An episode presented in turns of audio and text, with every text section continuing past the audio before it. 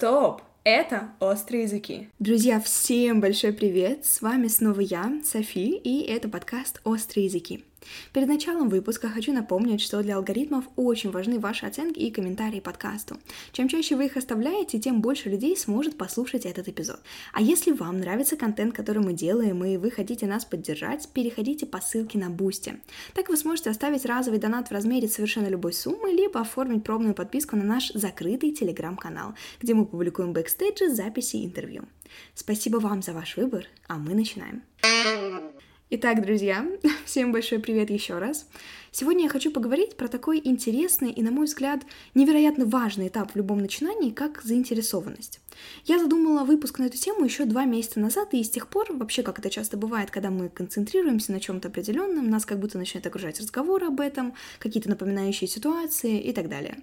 И на днях со мной произошло подобное. А, у нас в ВУЗе, кстати, для тех, кто не знает, я успешно окончила первый курс журфака буквально вчера и активно принимаю поздравления, но сейчас не об этом. Так вот, у нас в ВУЗе есть совершенно разные преподаватели с абсолютно разными подходами к образованию, и определенный пул преподавателей как раз считает, что мы слишком взрослые для того, чтобы нас заинтересовывать предметом, подачей материала, интересной литературой и прочим. Они считают, что если ты выбираешь вуз и заранее знаешь, зачем туда идешь, а, соответственно, зачем тебе именно это образование, то ты по умолчанию заинтересован во всем, что будет происходить за время обучения. Я же считаю совершенно иначе. Но для начала давайте определим, что именно мы будем считать заинтересовыванием. На мой взгляд, чтобы заинтересовать человека в чем-то, нужно не выплясывать перед ним, если говорить очень условно, а грамотно строить подачу материала. А, это именно относится к преподаванию. Если мы посмотрим на опыт каких-то серьезных компаний, например, опыт Гугла, когда вы устраиваетесь на работу к ребятам из Гугла, вы получаете множество плюшек. Хотя, согласитесь, престиж этой компании — это уже огромная плюшка, но, несмотря на это, ребята постоянно придумывают, как сделать жизнь своих сотрудников качественнее, работу комфортнее. Например, если вы сотрудник офиса Google, вы ходите на обед бесплатно и выбираете среди позиций шведского стола то, что нравится вам. А, без дополнительной, естественно, платы за это.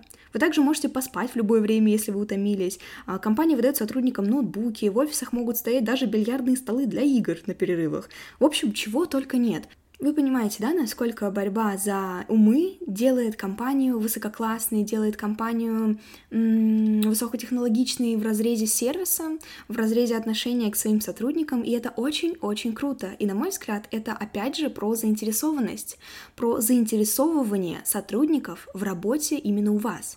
На мой взгляд, такой опыт как раз говорит о том, что людей и маленьких, и взрослых а, просто необходимо заинтересовывать. Почему-то в начальной школе условно с учениками учат все интерактивно, там через танцы, песни, какие-то забавные штучки, и это работает, но работает это не только на детях, это работает и на взрослых. Понятно, что не в таком же формате, конечно, совершенно нет никакой необходимости учить со студентами материал через песни, но завлекать подачи на лекциях, а не монотонно читать что-то себе под нос на огромную аудиторию, и есть заинтересовывание. Давать актуальную информацию, рассказывать о своем предмете с горящими глазами – вот про что я. Лично мне очень не хватает такого подхода в образовании, банально потому, что невозможно делать выводы о предмете на основе скучной и неактуальной информации. Для того, чтобы студенты могли понимать, насколько им вообще интересна та или иная дисциплина, необходимо правильно познакомить их с ней. И по этому же принципу работает и бизнес. Здесь очень важно отметить, что все устаревшие концепции, которые работали условно 50 лет назад, сегодня уже не работают.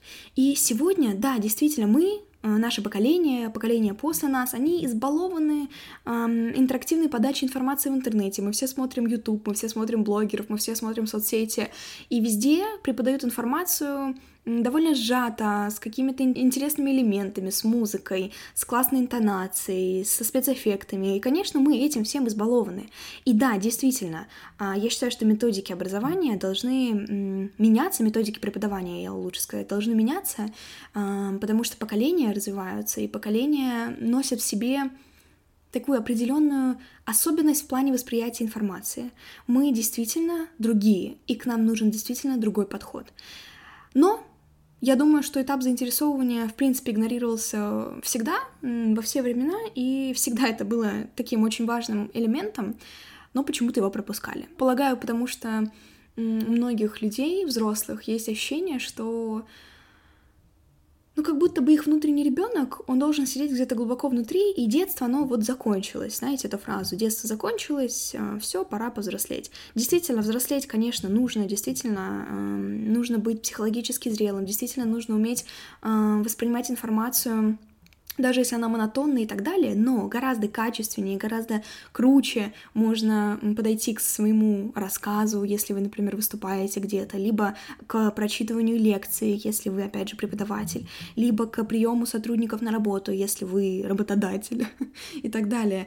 А, и при этом делать подачу своего материала очень-очень интересный, очень-очень классный, а, даже без интерактивности, опять же. Вы можете просто Например, делать, проводить различные аналогии. А, вы можете читать с определенной интонацией, вы можете стоять перед аудиторией, а не сидеть где-то в уголочке и так далее. Все это на самом деле очень-очень влияет. На этом все, друзья. Такие у меня рассуждения касательно важности этапа заинтересовывания, в том числе взрослых людей, в чем-либо. Пишите, что вы думаете об этом в комментариях, и до встречи в следующую субботу. Пока-пока.